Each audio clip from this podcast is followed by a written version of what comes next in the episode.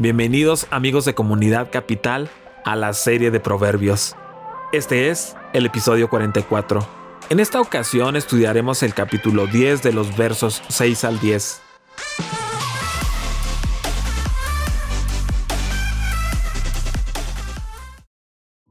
El justo se ve coronado de bendiciones, pero la boca del malvado encubre violencia. La memoria de los justos es una bendición, pero la fama de los malvados será pasto de los gusanos. El sabio corazón acata las órdenes, pero el necio y rezongón va camino al desastre. Quien se conduce con integridad anda seguro, quien anda en malos pasos será descubierto. Quien guiña el ojo con malicia provoca pesar. El necio y rezongón va camino al desastre el testimonio perpetuo del justo y del malvado. El verso 6 continúa la entrega de los proverbios de observación. Como se puede ver, ninguno de los proverbios se encuentra en la forma del imperativo, sino en afirmación basada en las experiencias repetidas de la vida. El verso puede estar diciendo que dos cosas aparecen muy naturales, bendiciones sobre la cabeza del justo y mentiras la boca sobre la violencia, para esconder el hecho hay bendiciones sobre la cabeza del justo. Esto es especialmente cierto en el contexto del pacto antiguo o mosaico, donde Dios prometió bendecir la obediencia y maldecir la desobediencia. En lugar de bendición, la violencia llegará a los malvados. Pero es más simple tomarlo como el mal del hombre, escrito como decimos, en toda su cara. El verso 7 se une al verso anterior a través de la palabra bendición, bendecir. La palabra memoria viene del hebreo seker. Se define como un testamento perpetuo o un memorial. El verso 7 enseña que el justo y su testamento, o informalmente será cuando se recuerda, son una bendición. Según Éxodo 26, la misericordia de Dios se muestra por mil generaciones a los que le aman y guardan sus mandamientos. Por otra parte, al recordar al impío malvado, se llega a ser como la destrucción causada por los gusanos cuando están comiendo. La memoria del justo será bendita. Los héroes de la fe en Hebreos 11 son buenos ejemplos de hombres y mujeres justas cuya memoria es bendita. Mas el nombre de los impíos se pudrirá. Si los malvados no son recordados en absoluto, sería realmente malo. Nuestro camino presente de justicia o maldad terminará en bienaventuranza o podredumbre, cada uno respondiendo al camino. Cada hombre y mujer puede elegir si será recordado como para ser alabado o recordado como vergüenza.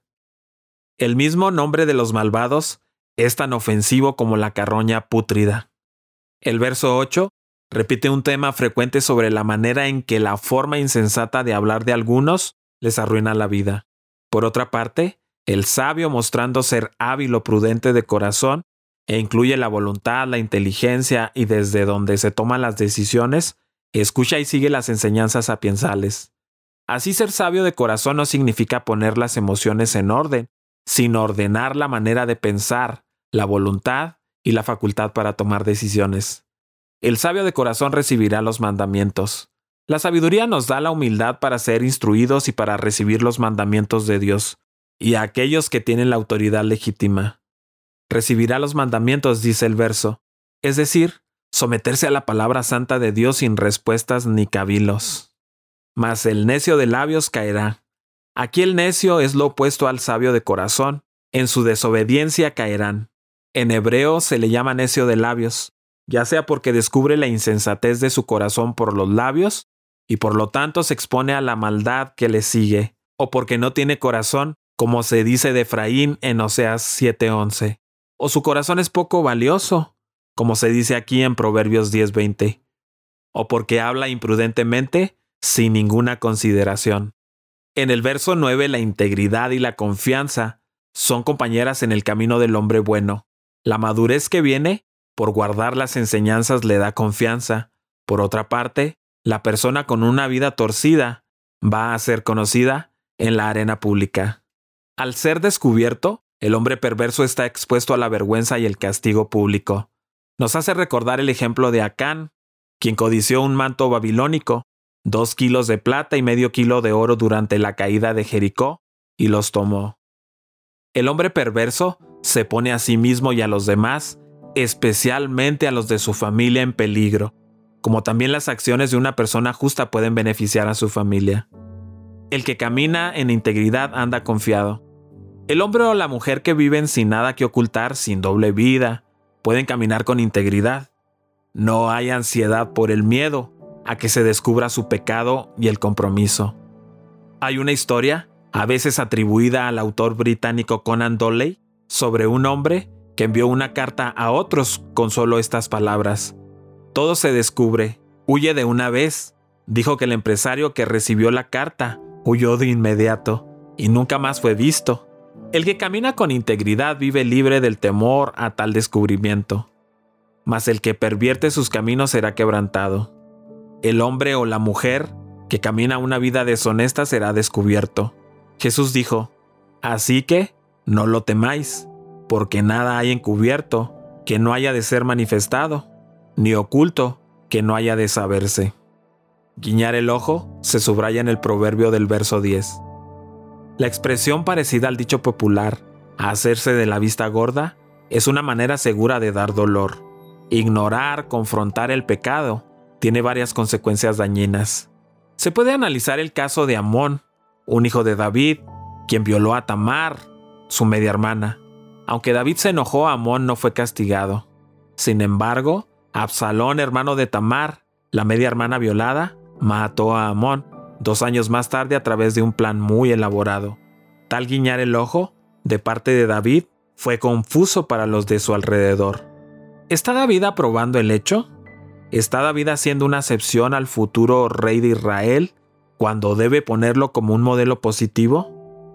Un pecado no enfrentado puede crear un ambiente donde tal hecho llegue a ser la norma, aunque provoca dificultades en la sociedad. El de labios insensatos será arruinado. El verso 10 enseña un mensaje claro. Es mejor corregir. La palabra reprende viene de la palabra griega alenjos, utilizada en la segunda carta a Timoteo en el capítulo 3 en el verso 16 y 17.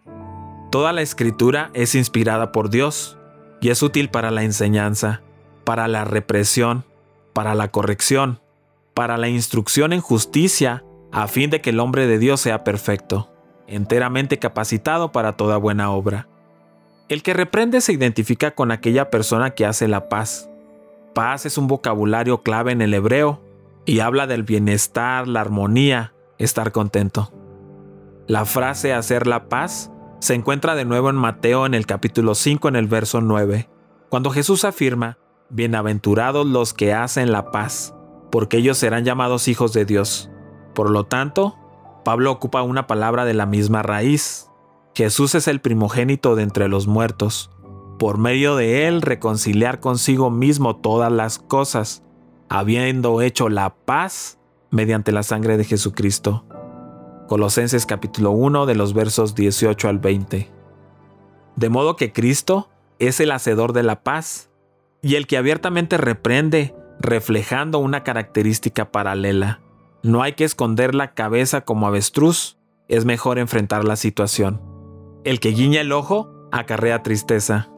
La idea del guiño aquí es de alguien que no toma en serio la maldad y la insensatez, que en secreto y astutamente maquina malicia contra otros. El verso termina con la siguiente declaración, y el necio de labios será castigado. El necio continuará en su camino hasta que caiga. Te invito a que sigas con nosotros estudiando el libro de Proverbios. Cada día subimos un capítulo nuevo en las principales redes sociales. Puedes encontrarnos como Comunidad Capital en Facebook, en YouTube y en Instagram. Siéntete libre de buscar todos nuestros contenidos en Internet. Estoy plenamente convencido de que serán de mucha ayuda para ti y tu familia.